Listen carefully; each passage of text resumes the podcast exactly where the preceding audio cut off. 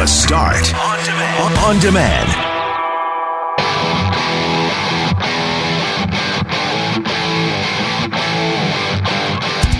Manitoba's restaurant industry is urgently calling for financial aid as the situation continues to become more bleak. COVID is the Grinch that stole Halloween, survey says. Most Canadians will not be participating in any sort of trick or treating. Speaking of Halloween, Tristan Field Jones joins us to discuss the science of spooky, and a 102 year old World War II veteran has gone skydiving, checking that off of her bucket list. Which bucket list item will you regret if you don't get to it before it's too late? I'm Brett McGarry, alongside Greg Mackling and Loren McNabb. We are Mackling, McGarry, and McNabb, and this is the Thursday, October 29th podcast for the start.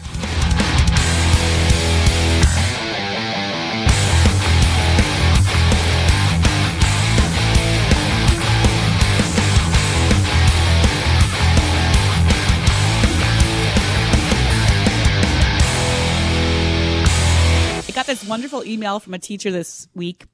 She teaches at Chief Peguis Junior High School in Winnipeg, and to help the kids connect in the morning and communicate, and just you know, get in touch with their feelings if they need to.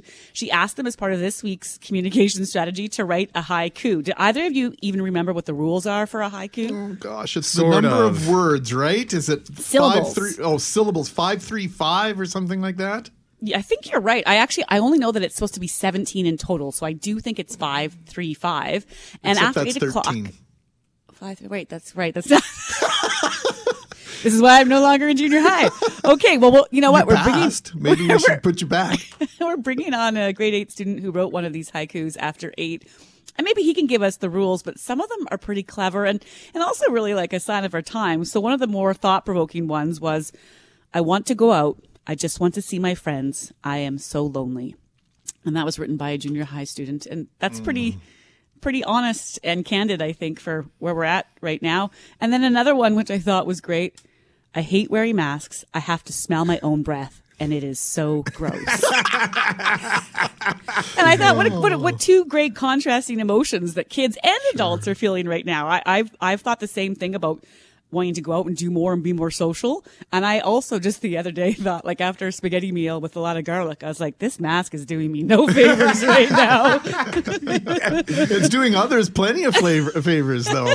Not Yes. only are they uh, being protected from your potential bad germs, but also your chronic halitosis. Yeah. That's right.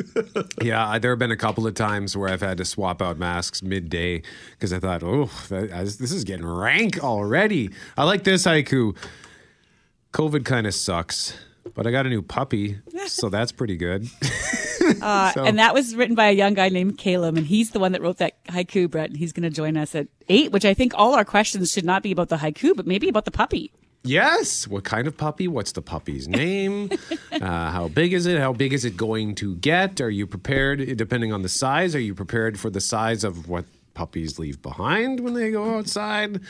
Uh, yeah. So um, all kinds of questions. I did some Google foo. Okay. I thought you were doing the Google foo. No more than 17 syllables. So, Loren, you were bang on there. Typically, every first line of a haiku has five syllables. The second line has seven, and the third has five syllables. Syllables. And syllables. your math is good there. Now that adds up. To now that adds up. Now that adds up. So there you go. There's a five in there and a niner, I want to say. There's a niner. Five seven five. Oh, and for those of you that ever get an earworm, if we're talking about Gilligan's Island, Well, just to kind of bring it. it all back to the beginning, if you ever have an earworm, doesn't matter if it's a TV show theme or some other song, sing the Flintstones theme song. It it apparently resets everything. At least that's the theory of one of my best friends, and it seems to work. But then once you have the Flintstones stuck in your know, head? for some reason, no, it doesn't happen. oh, okay. So I've tried this theory. It's a tried and true theory from someone that we all know and have met very good friend of mine, and uh, just uh, you know, it doesn't always work. It's like scaring someone when they have the hiccups. Oh. It's not guaranteed to work, but it's got a it's got a chance. I'm gonna have to try this because I got an app for my kids that is about the times tables, and the times tables are set to music. And I went to bed last night like seven and one is seven, seven two, fourteen, seven three is twenty one, and I could not fall asleep because this darn song was in my head. So there you go. I will be trying that. That makes math sound fun, though. That It, sounds it like is a- fun. I was, we were like, I was, I, what they weren't. I was dancing. I should play you guys the six times tables. It's excellent. You might uh, want to work on the addition one instead.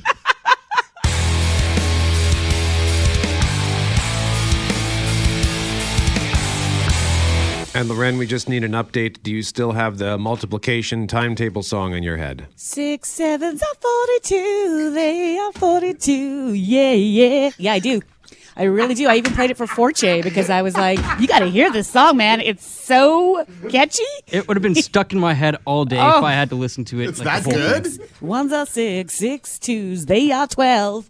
I mean, I'm telling you, this stuff, if this doesn't get them bang on on their times tables, I don't know what will. Okay, I think we need to actually hear this song. Rather than me Please- just singing please it do to that was fabulous. Sing it all day long, Loren. That was excellent. I'm already jotting it down. That's a clip that needs to be saved. This is uh, reminiscent of the Happy Days episode when they uh, do the hand bones connected to the finger bone. Right. Right. That whole idea of uh, learning through music and memorizing through song. It's an age old tactic, but I, I, think it literally works. just sang that song to a friend yesterday, Greg, talking to her about some of her aches and pains. And I was like, well, the knee bone's Let's connected see. to the. And she's looking at me, and I was like, well, I feel like that's science. That could help you out with the doctor. I'm trying to diagnose your problem. Just a sec. I got to sing this song first. Whenever I hear that song, I just think of Dr. Nick saying, The something's connected to my wristwatch. and who was that guy on PBS? Was it Slim Goodbody? I don't know. Oh, I'm, oh, geez, there's the generation gap. I'm going to have to look that Oh, up. I, I, I might just need a memory jog. But in the meantime, it's on Saturday. There's a full moon, as Hal Anderson told us yesterday. And if the kids eat too much candy and are cranky, there's even more good news because Sunday the clocks go back, meaning you will have an extra hour of possible sleep should Halloween run late. I feel like we didn't make a big enough deal about the fact that it is actually Halloween. Anyway, months ago, that would have been, sorry, that would have sounded great, except now we're dealing with, of course, Halloween and COVID times. And as an Ipsos poll recently found out, COVID is the Grinch that stole Halloween. Ipsos polling exclusively for Global News finds just 19% of Canadians say they will hand out Halloween candy this year, and 23% of parents say they will take their kids trick or treating. When asked how they will deal with Halloween this year, 17% say they don't plan to change a thing. 34% say they'll incorporate social distancing, and 49% say they've canceled any plans. Christmas and holiday gatherings are canceled as far as 26% of us are concerned. 57% say they'll go ahead, but with modifications. And 17% say they plan to celebrate as they usually do. Only 9% plan to attend religious gatherings over the holidays. One of the things that we see consistently in the polling is whenever anybody is going to be uh, confronting a stranger, their fear goes up uh, when it comes to dealing with COVID. And any situation in which they feel that they can't be in complete control of the environment that they're in, fear goes up. So all of these things, you know, random people knocking on your door, you don't know who's there, you don't know really anything about them, they're not part of your your social circle, uh, automatically is going to raise fear. And uh, that you can't control completely the environment that people are going to be coming in is something else that probably is is making people reluctant to participate in this process. That doesn't mean that nobody's going to participate in it. Uh, you know, one roughly one in five of us are going to be doing that. That's still a lot of people uh, in a population of 38 million. But um, compared to what we've seen in the in the past, I expect that we're going to see some pretty quiet streets. Well, one of the things that uh, uh, that you could say is surprising is how much geography does demonstrate or has an effect on public opinion. So, if you live in provinces that have a higher degree of, uh, I would say, more rural populations or smaller town populations, particularly places like Atlantic Canada, uh, what you're seeing is that people are more willing to participate in something like Halloween uh, than maybe people who are living in places that have more of an urban population. So, your own circumstances, the own the situation that you find yourself in, the community community that you live in has a big impact on whether or not you're, going to participate. But overall, participation rates, we should expect them to be pretty low this year.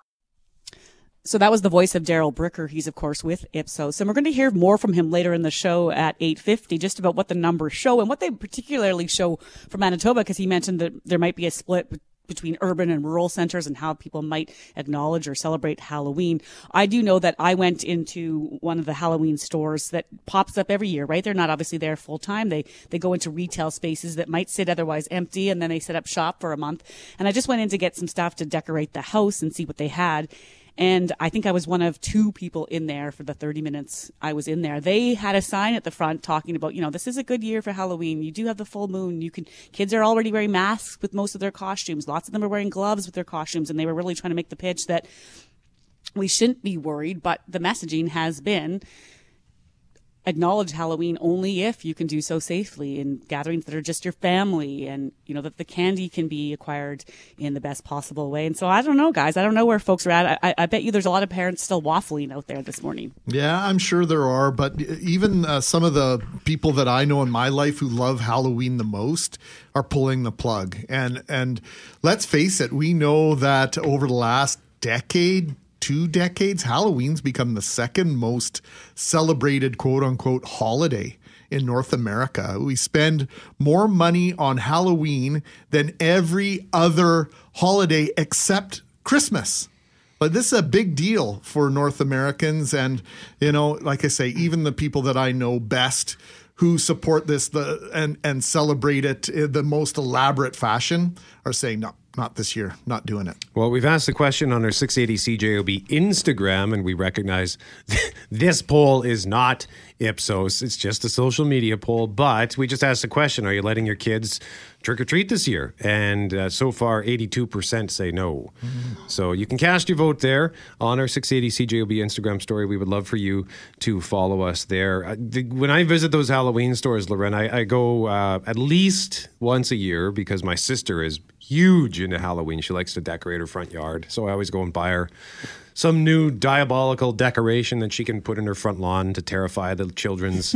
and uh, it's one of my like. It's just so much fun walking in there, Yeah. and you know when you step on things and wait to see what how they scare you, and then sometimes you don't realize you've stepped on one of the triggers, and a spider jumps out at you. And uh, but when I went in, and to, to be fair, I went mid September. Uh, it was pretty quiet in there, but I would have thought by now for sure that it would have been busy because the last I went there last year a couple of days before before Halloween and it was chaos in there. Well, I, the thing that's giving me comfort this year is that uh, uh, in many of the schools, the, the schools are still letting the kids come to school with their costumes on, as always, right? So you still can get dressed up if you want. You can still get dressed up at home if you're not going trick or treating. And I think there's there's ways to do this, right, to make it fun for everybody. I will say, Brett, with those stores, I twice yesterday threw my fist out like I was like ready to hit one of those things because I was like, "Come on, you just got me a second time."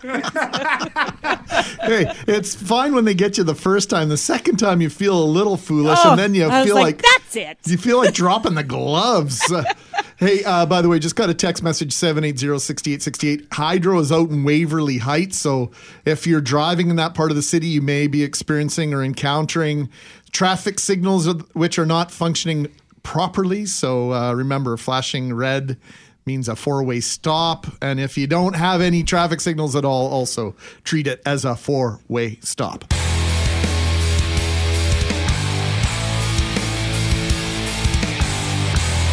Mackling, McGarry, and McNabb. Greg spotted this story uh, a couple of days ago. The headline on this is that a 102 year old World War II veteran has scratched off of her bucket list skydiving.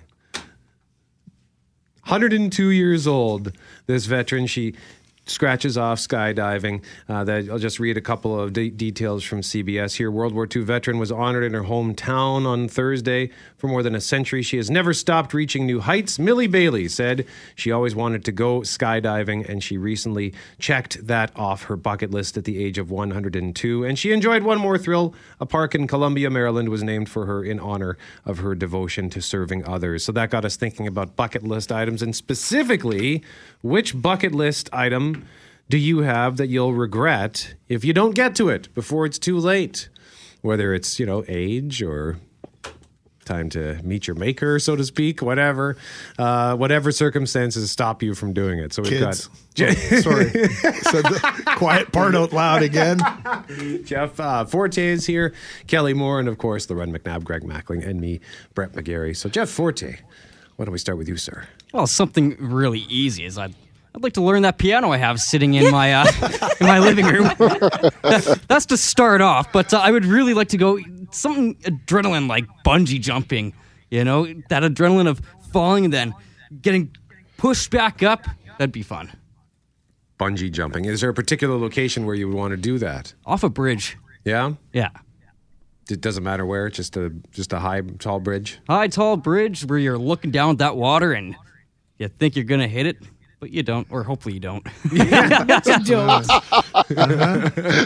Missed it by that much. What about you, Kelly? Uh, I, I, I'm like Forts. I, I think something's uh, simple. It'll have to wait till the pandemic is over, and I hope I outlive it. Um, but uh, I, I, I have always wanted to go to Wrigley Field. Uh, back in the early part of the 2000s, I did get to Fenway Park. Haven't been to Yankee Stadium yet, so uh, just to go to uh, iconic baseball parks or to go to Augusta. A- any of those kind of things are definitely on the bucket list. And uh, uh, I, I, God, I just hope there comes a day where you're we're able to to get back into a ballpark full of people and and experience that electricity again. Loren? Yeah, I don't know. There's so many places in the world I want to see and get to, and so it's about dreaming about getting to those places. I'd love to take my kids um, back to the Middle East and to Israel, so that would be on the list for me.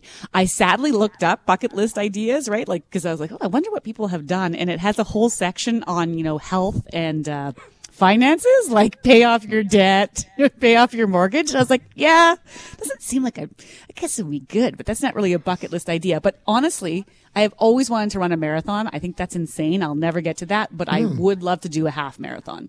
Are you sure you weren't on kelleykeehn.com as opposed to a bucket oh, list? Oh, this list is so it's so I felt sad for people. I get it. It's a really good thing to be able sure. to check off that stuff off your list. But I, I was like, ride a mechanical bull sounds a lot more fun than paying down the credit card as a bucket list idea. Completely agreed. Mackling? Well, I'm on the website bridgeclimb.com and I'm looking at a picture, an image of the Sydney Harbour Bridge in Australia. And this was something I was supposed to do 20 years ago. For reasons out of my control, I was unable to go, but that is something I absolutely must do. It's a kind of a culmination of something I've always wanted to do go to Australia. And part of that would be to, you can actually climb to the very top of the arch of that bridge.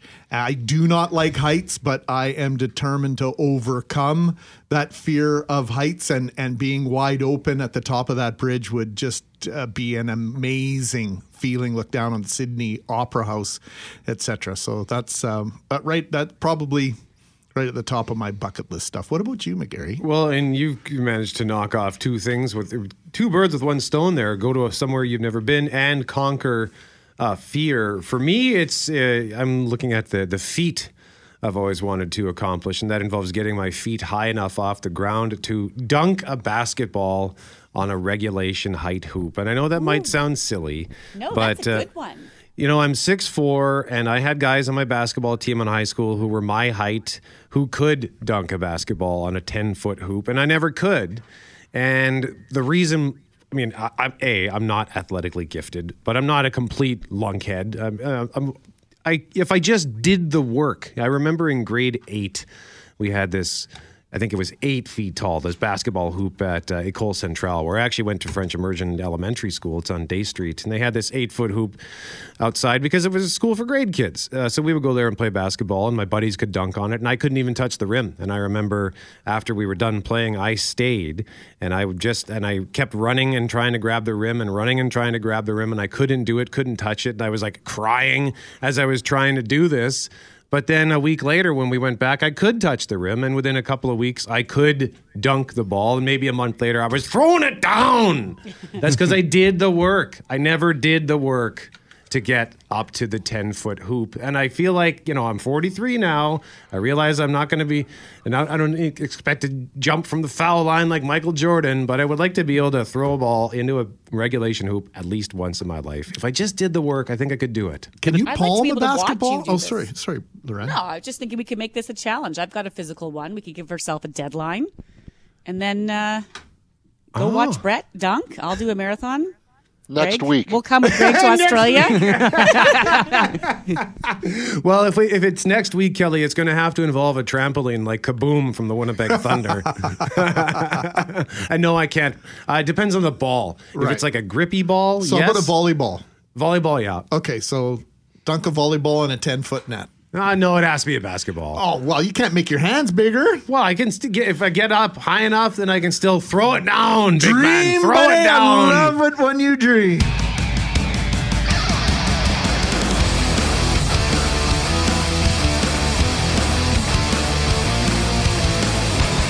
McGarry, and McNabb, we are getting some amazing bucket list items that you will regret if you don't get to them before it's too late. So keep them coming at 204 780 6868 for your chance to win some Santa Lucia pizza, which, of course, is one of the iconic restaurants in Winnipeg, in Manitoba.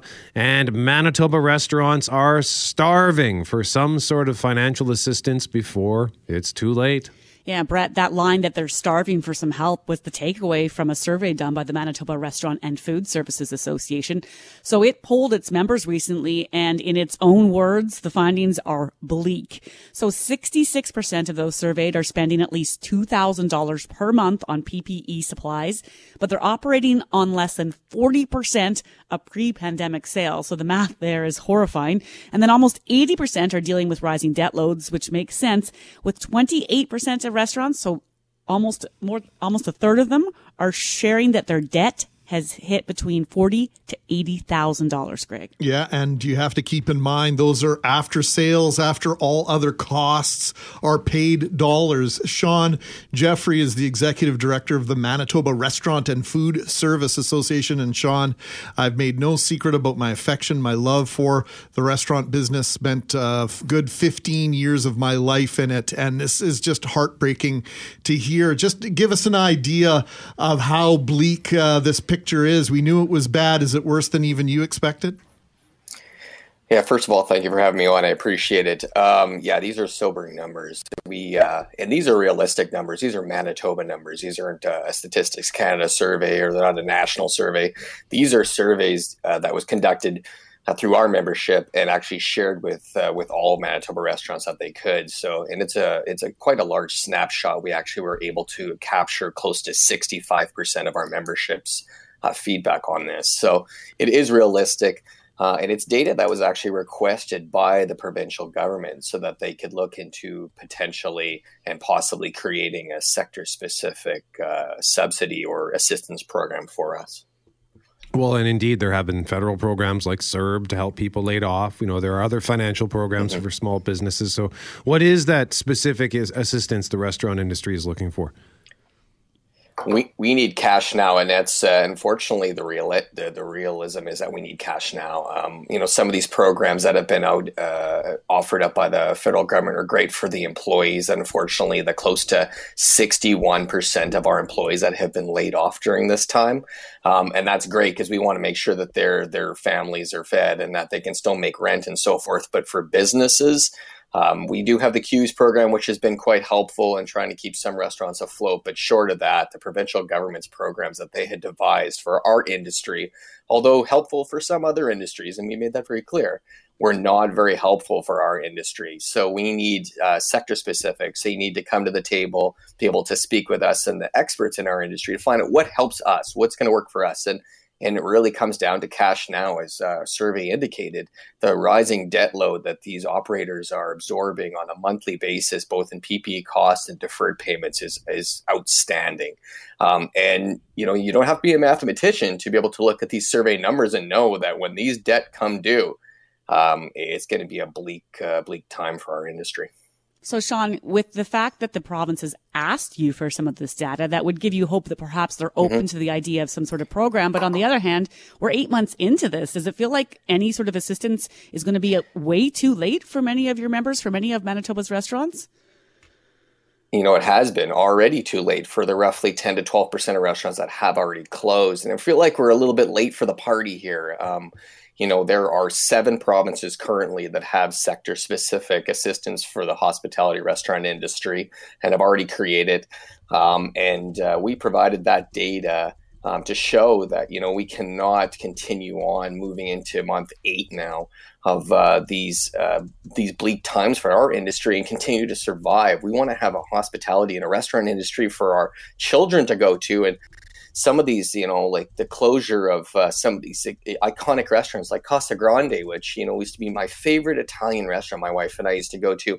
We cannot continue to watch restaurants like this close down. We have to do something, and we need cash and assistance now for them. Feels like a little bit of a war of attrition here, Shaun. The longer that this goes without a program, uh, there are going to be less businesses mm-hmm. for the government to help. Absolutely, and that's why we implemented our social media campaign and uh, hashtag Save MB Restaurants because we need Manitobans. Manitobans, I'm telling you, man, I have never been more proud to be a Manitoban. Uh, they came to the table, you know, amazingly during this time, supported us as much as they could, especially during the summertime and, and during the initial after the initial lockdown. But we need them now more than ever. So all we need them to do, especially all those staff that may have been laid off right now, is is uh, is tag uh, our premier in that and just tell them a story. Tell them a story what you're going through on being a hospitality or a food service worker and not knowing where your job is going to be next week because we don't know where our jobs are going to be next week. And let's share that with everybody and let's uh, all work together as Manitobans here to try to save our hospitality, our food service industry. Shaun, before we let you go, I've got my own ideas on the the answer to this question, but in your opinion, why is it important that we save Manitoba's restaurants? You know, Manitoba has been known for many, many years. I'm not, I was uh, born here, I didn't live here my entire life, but came back because we have a diverse and a very uh, ethnically diverse uh, restaurant industry here in Manitoba. We have that and well known across the country for having that. Um, we cannot uh, you know expect uh, our our future to be successful when uh, when we're very limited in the amount of restaurants that we can have. We need to be able to have those small business owners, those those new Canadians, and those local Manitobans to bring that small flair, those local amazing chefs that we have. We need to be able to have them to be able to live in an environment where they can open up a small restaurant and be successful. But unfortunately, with uh, with after this pandemic and the trials and tribulations that we've had to be able to go through during this time, um, it's making it that much tougher for them to to realize their dream. We need them to to be able to have those dreams opened up in the future. It's a genuine way to celebrate who we are and to share where you came from. It's a big part of our cult- culture. Shaun, thank you for this and best of luck. I know you'll keep us up to date on on how this initiative is working and I appreciate your time. Thank you. Shaun Jeffrey is the executive director of the Manitoba Restaurant and Food Services Association, and that hashtag once again, Save MB Restaurants. Mackling, McGarry, and McNabb, thank you very much for joining us this morning. And in case you are just tuning in and missed our conversation earlier this hour, Loren, we learned about the campaign Save MB Restaurants. Yeah, they surveyed uh, their members and they said they got about 60 to close to 70% writing back in, talking about their debt loads, how bad the debt was, that they were spending on average $2,000 a month on PPE, but that their income was at 40% of pre-pandemic levels. And so a big disparity there.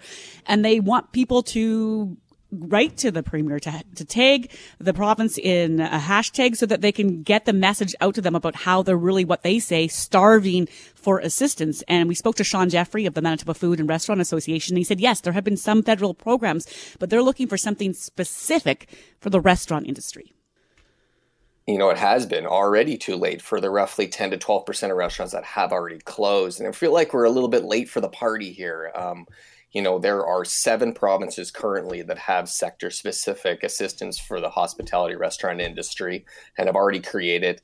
Um, and uh, we provided that data um, to show that, you know, we cannot continue on moving into month eight now of uh, these uh, these bleak times for our industry and continue to survive. We want to have a hospitality and a restaurant industry for our children to go to and some of these, you know, like the closure of uh, some of these iconic restaurants like Casa Grande, which, you know, used to be my favorite Italian restaurant my wife and I used to go to. We cannot continue to watch restaurants like this close down. We have to do something and we need cash and assistance now for them.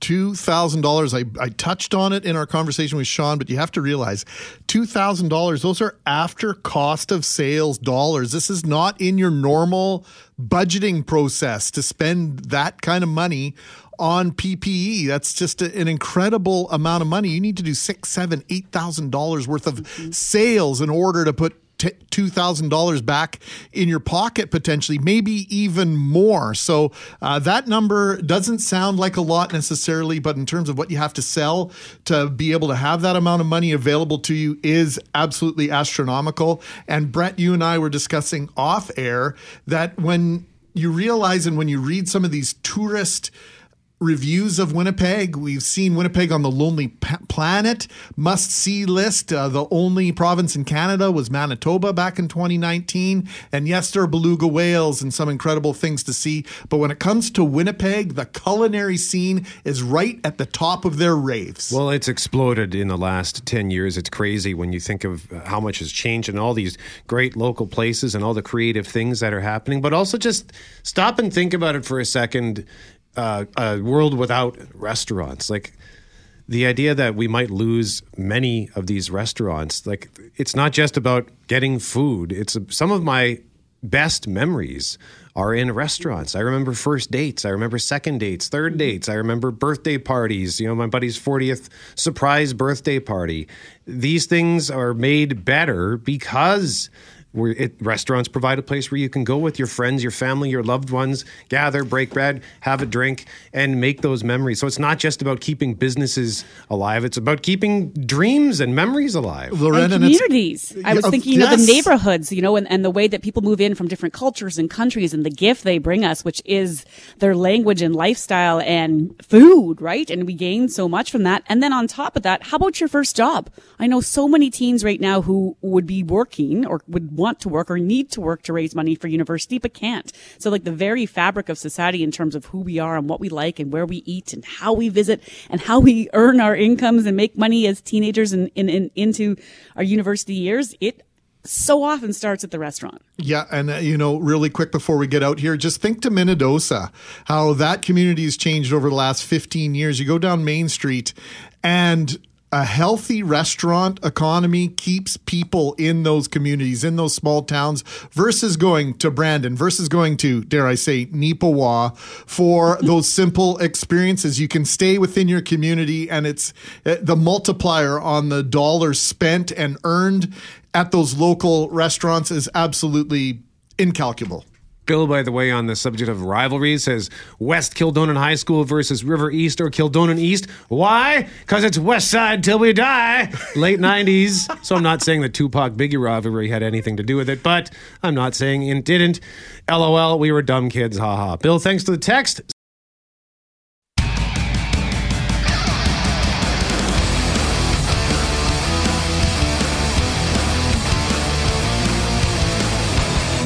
Mackling, McGarry, and McNabb. Loren, this, uh, there's a reason why we chose this particular song for you. That's the times table song I've been singing with you this morning. Yeah, I've six actually. Six six is thirty-six. Six sevens are forty-two. well, here I've got 42. a cute. I've got this the times table song queued up. Here, let's play it. Six twos, they are twelve. Six threes are eighty. Yeah. Six fours, six fours are twenty-four. Six fives are thirty. Uh, it is very apt. Learning can be fun. And it's kind of apropos into what we're about to talk about here because we were talking about how many, you know, what's the number for this line and that line? Masks, guidelines around distancing, restrictions on physical activity, and no choir. So, no singing this incredible song. School this year is not the same as it used to be, which is why an email from a Winnipeg teacher put a smile on all of our faces earlier this week, Loren. Yeah, her name is Lisa Wallace, and she emailed to let us know about something fun she was trying in her classroom. As she wrote, quote, I have taught grade eight for 20 years, and you think that might make me an expert, but this pandemic has taught me that I'm no expert. But like so many of our teachers, she's trying really hard to connect with our kids and make sure they're doing okay. She says she takes time every morning at her class at Chief Peguis Junior High School to focus on communication and well-being. And this week, she asked the kids to put their feelings into haikus. And some of them are are pretty tough. Like one of them went like this. I want to go out. I just want to see my friends. I am so lonely. But then another one, but more on the funnier side, it reads, I hate wearing masks. I have to smell my own breath and it is so gross. Oh man, those are just adorable. Honesty in 17 syllables. And we have more to share, including the one written by our next guest.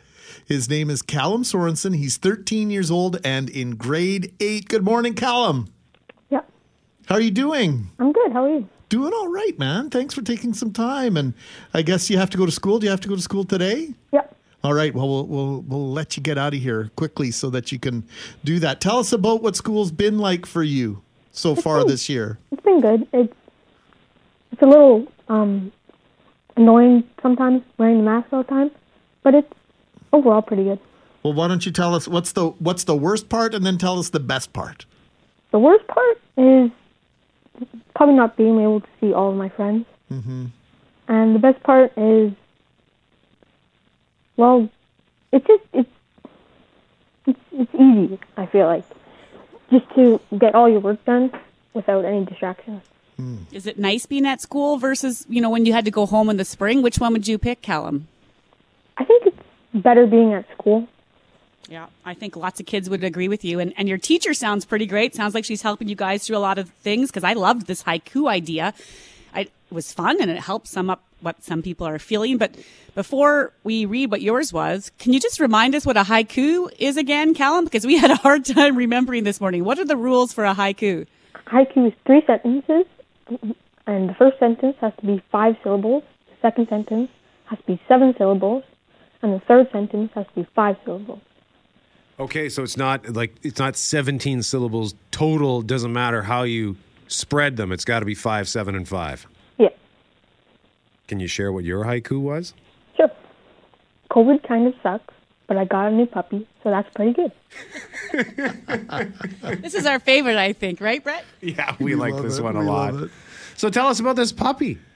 Um, he's a American Bulldog mixed with a Mastiff Boxer, Oh my! Brindle, and we had him. He's seven seven months old. We had him for five. What's his name? Hank. Hank. That is a great name for a dog. So is he kind of already at the size that he's going to be as an Um, adult, or does he still have to grow? He still has a lot more to grow.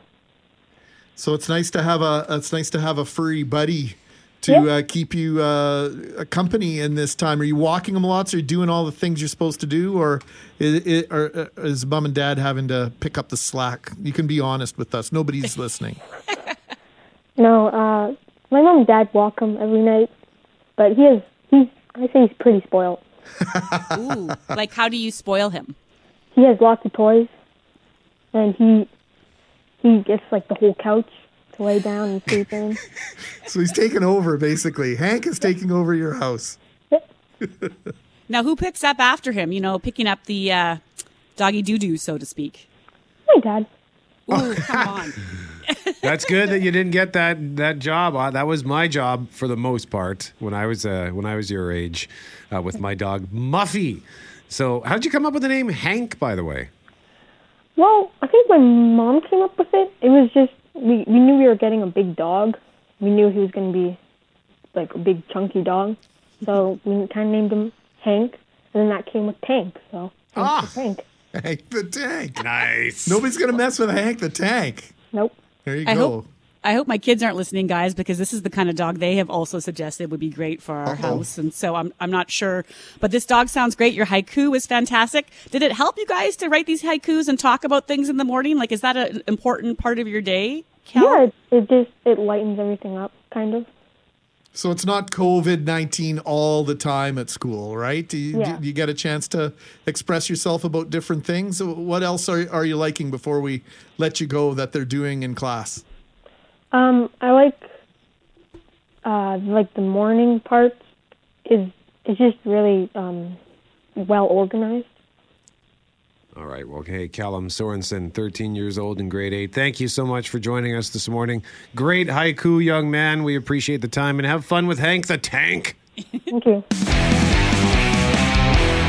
And before we introduce this segment, we do just need to point out that Greg has relocated because we are in an effort to keep ourselves separate. We have the sheet of rock glass from unbreakablewindows.com in our main studio that was meant to keep Greg and I separate, but now they have Greg in another room and our team of engineers has been working on getting it right. So Greg, are you there? Testing one, two, three. Testing one, two, three. You sound great. All right. I was worried it was going to sound like you were coming from space and not Avery's dream there, so that's better. Fantastic. I don't know what kind of magic they worked in here to make me sound great, but uh, applause to our engineers. And can can you hear everything okay? I can hear everything. I can see you on the camera, although you are a shadow of your former self. You are just, that's just all you are is a shadow against the backdrop of that incredibly uh, blue sky for the most part outside the window at 201 Portage. But uh, for the most part, I think this is working out so far so good. All right. Well, that's good. That uh, we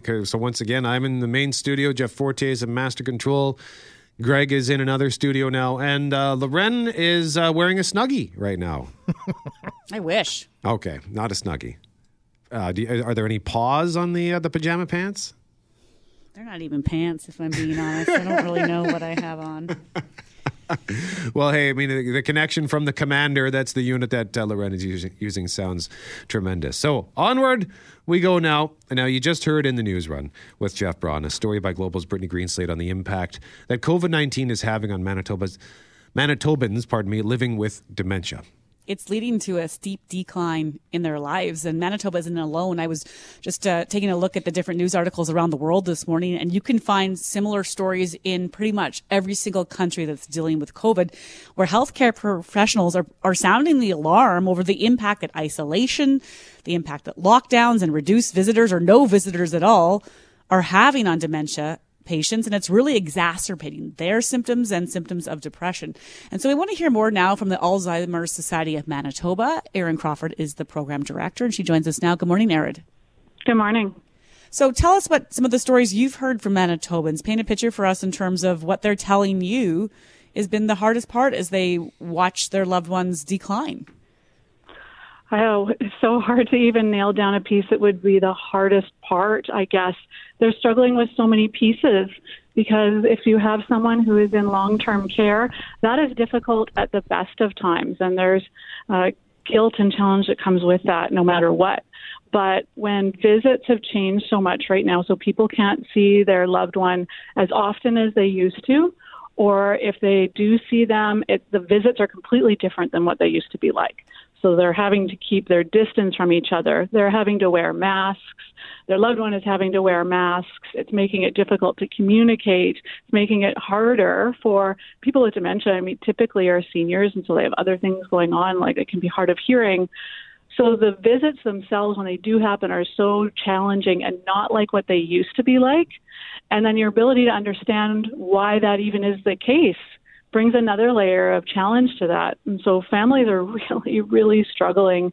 Um, and they're reporting to us when we talk to them that they are seeing changes in those loved ones because, of course, they're not getting the same level of engagement and connection with other people that's so important for all of us, but especially when you have dementia. You know, Erin, you mentioned uh, the change and the interaction at the best of time if someone's uh, moved say from independent living into a personal care home that change is so dramatic. Went through that with my grandmother almost 3 years ago and uh, ago now and i found you know she would any excuse to phone me and have me come and fix a light or her TV remote control wasn't working anything for that social interaction that for so long for 80 plus years of her life she was in charge of and now she was dependent on other people to come and see her for her social interaction. And like you say, at the best of time, it was a difficult situation. I can't imagine the extra layer that having dementia or other uh, forms uh, uh of uh, cognitive cognitive disability would be adding to this whole notion of no, mom, no, grandma, I can't come see you. Yeah, she liked having you around, right? She Right. found excuses to have you around because that was nice. And that was good for her too. It would have kept her vibrant and engaged and healthy and active. And so that's not an option anymore. They somebody calls and says, "Can you come visit?" No, mom, I can't. Why not? We're not allowed. We can't come in. I just saw you 2 weeks ago or it was a video chat and they it doesn't resonate in the same way. And so for somebody with dementia to try to understand why that's happening, why you're saying you can't come, it makes no sense. There why wouldn't you come? And so the the guilt that families experience with that is something that we're hearing a lot about from so many families. And they're scared for their family member more than anything they want to be there and check in on them and make sure that they're safe and um, they love and appreciate and trust the care that their loved ones are receiving, but they also want to be there themselves. Now, you've said that extra resources need to be put towards helping. What kind of help are you asking for? Is it more staff or maybe more technology, counseling? Yes, yes, and yes. Um, but I think really at the end of the day, the staffing piece, ensuring that there's adequate staffing in place, is probably the biggest key to ensuring ongoing quality care for people. So you want to make sure that somebody's getting that quality care that you hope somebody would have.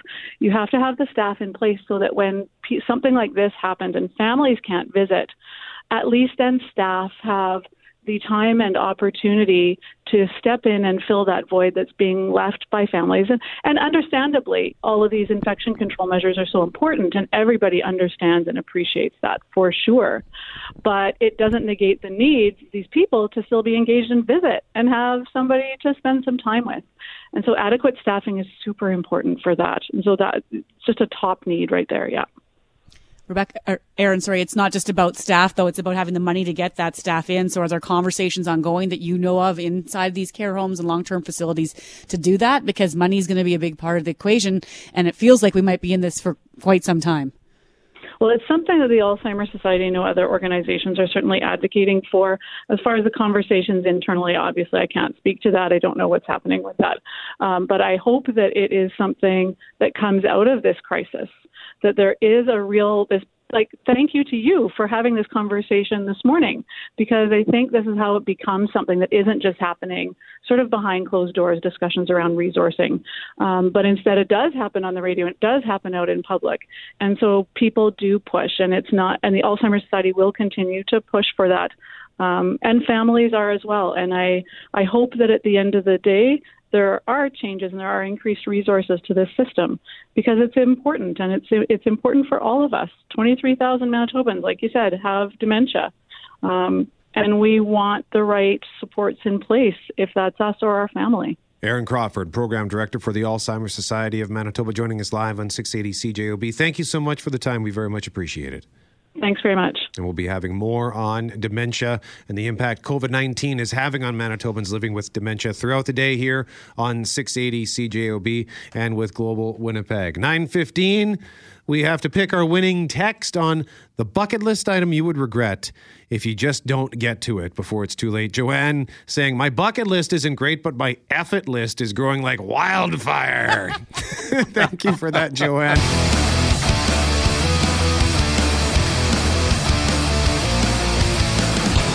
Mackling, McGarry, and McNabb, we got to pick our winning text on the bucket list item that you would regret if you don't get to it. We're giving away a Santa Lucia pizza.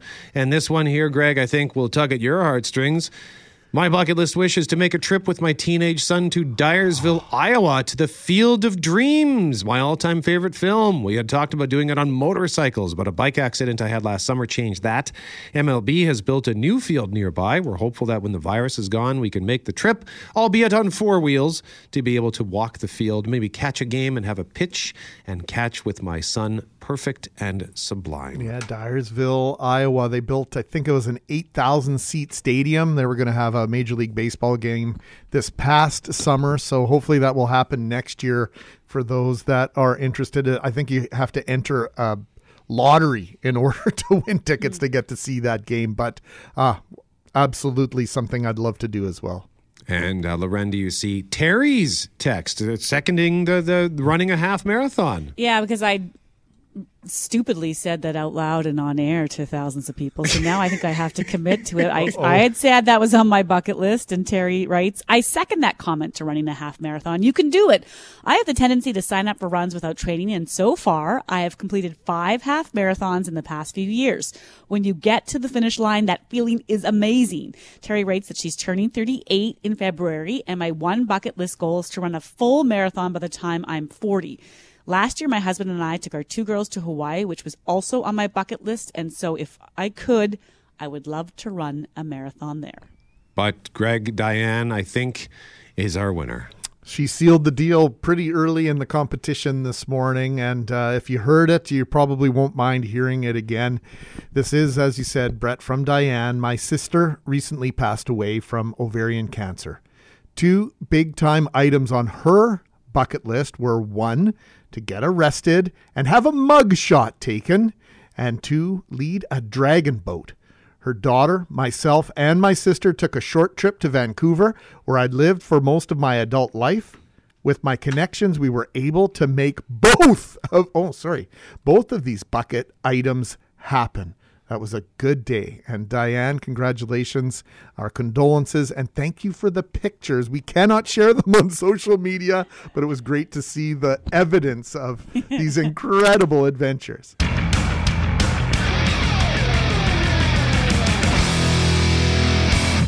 Mackling, McGarry, and McNabb. Question of the day at cjob.com. It is brought to you by Credit Aid, helping Manitobans get out of debt since 1992. Visit creditaid.ca.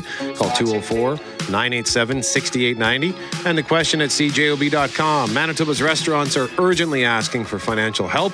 Have you ever worked in a restaurant? And your options are yes, great first job. Yes, I still do.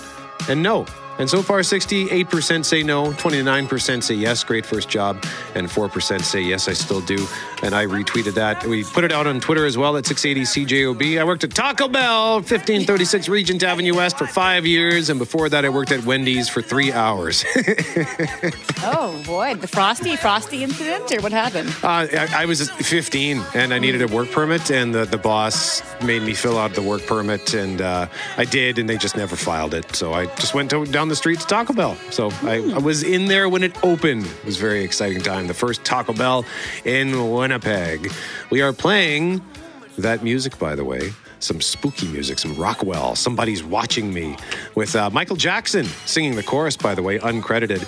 Because Tristan Field Jones is here, CJOB's Tristan Field Jones, in a segment that I have perhaps crudely dubbed the science of spooky. Um, Tristan, you can correct me if that is wrong, but you are here to explain some of the science behind the paranormal, starting with, I think, something that I, am pretty sure it creep. I know it creeps me out. Loren, does the Ouija board creep you out? Yeah, I'm not a fan. And I know that whenever I've used them, it's probably someone else pushing the handle or whatever you call that little thing. It's probably not happening, but I don't trust that enough to know that it isn't some sort of paranormal force. So no, I don't like them. And Greg, what about you? Do they creep you out? I dig. I dig the Ouija board.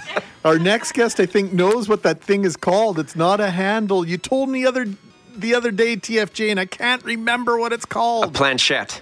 Oh. That's that's what the object is called. This is actually a, a perfect start, uh, perfect way to start this segment because first of all, just to explain, I I, um, I find the paranormal fascinating in terms of what it represents for what we think we can't explain, and I'm very much, you know, I like to try and investigate stuff. I like to try and explain things. And I think one of the best ways to do this is to look at what we call paranormal or supernatural and try and find explanations. And the more reading you do into these things, the more fascinating the actual explanation for it, to me anyway, it's it's more interesting than a ghost or a spirit or whatever it is. So, so Brett, you were saying that Ouija boards creep you out, right? They do because I'm I'm very much like Loren. When I see it moving, I think it's got to be someone at this table doing it, but no one, of course, will fess up to it, right? So I don't know. I. The, the, idea that this thing is moving and that we're opening a door to uh, another spirit who is maybe nefarious, I don't know. Yeah, it's creepy. Okay, so let me just state this the Ouija board is owned by Hasbro. It is essentially a creepy board game, and a lot of the myths surrounding it, if you will, a lot of these things surrounding it, are a little bit exaggerated. And interestingly enough, scientists decided to look into what's happening. You guys talk about how you don't know if you're moving it. Well, at the University of British Columbia in 2012, they carried out experiments with the Ouija board, and it's referred to as the ideomotor effect. Essentially, the theory claims that the unconscious mind can cause the body to move without the conscious mind knowing about it. So here's how the experiment worked.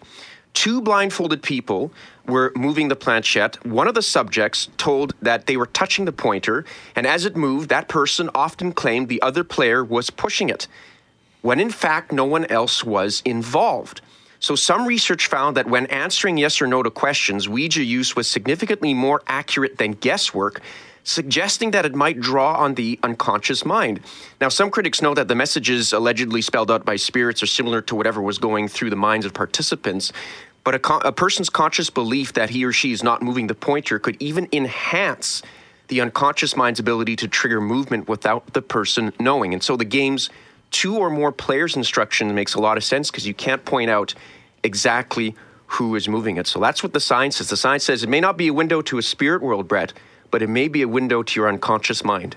It feels as like, or sounds like when we were discussing this the other day, uh, TFJ, that this might be just an effect of collective will when you have more than two sets of hands on on that planchette. Absolutely, and we know so little about the unconscious mind. I mean, think of dreams and and the way that works. And there's we we're do, doing so much research into that sort of thing. And the Ouija board may, in fact, be very useful in figuring out how the unconscious mind affects or doesn't affect you during your waking hours. It's fascinating research. I can't even believe that research was done on this, to mm-hmm. be honest. But it's it's neat to hear that because I think that there, a so many of us have used one of those in the past, and then there really is that idea of what control do, do I have or not have in a lot of circumstances, right? When it comes to this, so I think this is really cool, Tristan. You also looked into electronic voice phenomena? Yes, so EVPs. So these are supposedly found on electronic recordings interpreted as spirit voices that have been recorded intentionally or unintentionally. I'm sure we've all seen a ghost show where it's like, "Oh, I was recording this and the ghost answered and whatever it is." Let's try and explain this. I've got an example here. So uh, it's looped in this audio clip, so you'll hear it repeat. So let, let me play it and we'll see if we can figure out what is supposedly said. Here we go.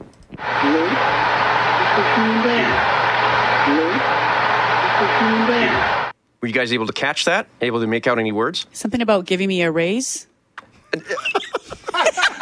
well, here we. well, this segment's over. I don't have anything more to add to that.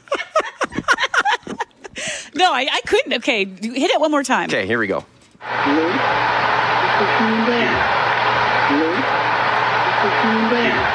Something about air or fair. So, what's interesting, so the paranormal investigators claim that it says, Is there someone there? Mm-hmm. Let me try this for you. I think it says, Lou, he's a human bear. no, it doesn't. Well, listen.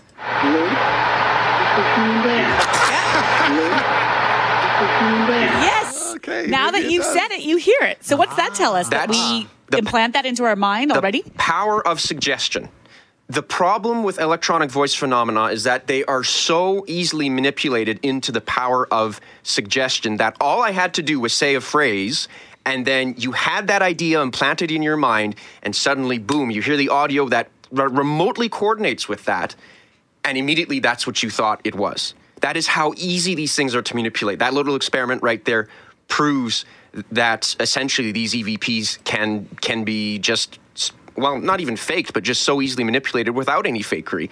And believe it or not, some EVPs could even be explained by meteors streaking through the atmosphere, where some uh, scientists have even recorded the sounds that are occasionally bounced back to Earth when meteors go through our atmosphere. So there's a ton of different things I could explain this. But again, power of suggestion incredibly powerful well there's something on social media right now there's two words on the screen and you're supposed to pick one or the other and then you press play on the video and for most people you're supposed to hear the word that you read and you might not hear it the first time but you sure see it or hear it the second time it's sort of like the blue gold dress thing almost yeah. Loren? or uh, uh, sorry tfj Yeah, well, no, absolutely. I was just agreeing with that. Or what was the other one? Laurel and Yanni? Yes, Laurel and Yanni. So similar things, uh, TFJ. Yeah, absolutely. Um, another quick thing here, because I know you guys are running out of time here. Um, how, now, I know how many of you are aware of uh, EMFs, or if you may recall the device in Ghostbusters where they're trying to uh, get these electromagnetic fields. I watch way too much paranormal stuff, courtesy of my husband. So sadly, I, I might, I'm ready. I'm ready for this one. Oh. EMF, electromagnetic fields. Yes? Okay, Loren, well, then this will be perfect for, for you and your husband here. So, electromagnetic fields can be caused by all sorts of electronic devices, even poorly insulated wiring, and that can mess up with your own brain's EMFs. Sometimes people report a persistent sense of unease, others have a more visceral response, sometimes feelings of terror. This is all very haunted house stuff. Well, believe it or not, uh, science has done a lot of research into this, and there's a one documented example where a tiny electromagnetic field generated by an alarm clock was enough to make one person have hallucinations of nighttime visitors. The alarm clock generated this electromagnetic field that was exactly at the precise frequency and the precise measurements, if you will, to cause this person to have these hallucinations. Um, and these sorts of things can mess with your brain. One of the most fascinating hypotheses about this, because again, it just goes back to us not knowing a lot about the brain. Our brain produces these electromagnetic fields. We don't know exactly why, we don't know exactly what they represent. But one of the th- hypotheses out there by scientists is that that EMF from your brain could be a representation of your consciousness. So, believe it or not, whenever you're around high electromagnetic fields, around wi- faulty wiring or fuse boxes or that sort of thing, it might be because, in a weird roundabout way, that electricity is messing with your consciousness as a person. It is mind blowing and cutting edge science. And to me, guys, that is just so much more fascinating than a ghost or a spirit or, you know, Brett McGarry on a Friday night. Well, whenever I hear EMF, I think of the song Unbelievable.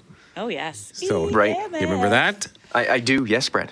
You, Oh. You do? You're old enough to remember that one, Tristan? Sure. Well, I mean, kind of. Did you ever dance to it? At the bar, though. That's the question. Yeah, no, I wasn't. I'm not a big dancer. I'm sorry. Yeah. Well, see. Tristan Field Jones, Ghostbusters, you mentioned Ghostbusters. It is playing this weekend at Landmark Cinemas Grant Park. And as it turns out, we have a tickets and treats pass for two for Landmark Cinemas. So let's give that away right now to caller number five at 204 780 6868. You want to go see Ghostbusters, Landmark Cinemas Grant Park, 204 780 6868 for a chance to win a tickets and treats pass for two. Oh, and Tristan, here's another great Halloween song. I know you, how much you love boy bands. Uh huh. The Backstreet Boys, a Halloween classic. You want to sing along to it, Tristan? Thank you, Brett. It's always a pleasure. Tristan Field Jones joining us live on Oh my 680 God, CJOB. Booker T. Booker T. Um, I'm just enjoying the music for a moment. Show you how. Jeff Courier is going to show us what he's got coming up after 10 o'clock, right after we check your forecast in three minutes on the start.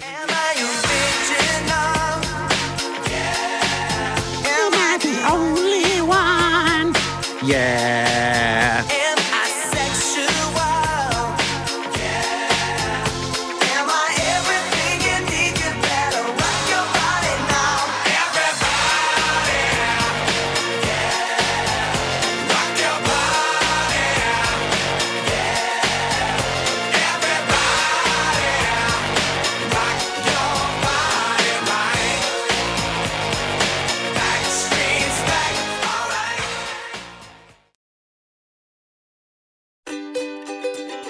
Hey, thanks for listening to the Start Podcast. We are available on Apple Podcast, Google Podcast, wherever you find your favorite podcasts. Subscribe now and never miss an episode. And if you like what you hear, rate the show, tell us what you think, and hey, even tell a friend about the podcast. Be sure to follow us on Twitter and Instagram. Greg is at GMACKWPG, that's G M A C K WPG. I am at Brett McGarry, B R E T T M E G A R R Y. And Loren on Twitter is at McNab on Global and on Instagram at McNab on CJOB. Talk soon.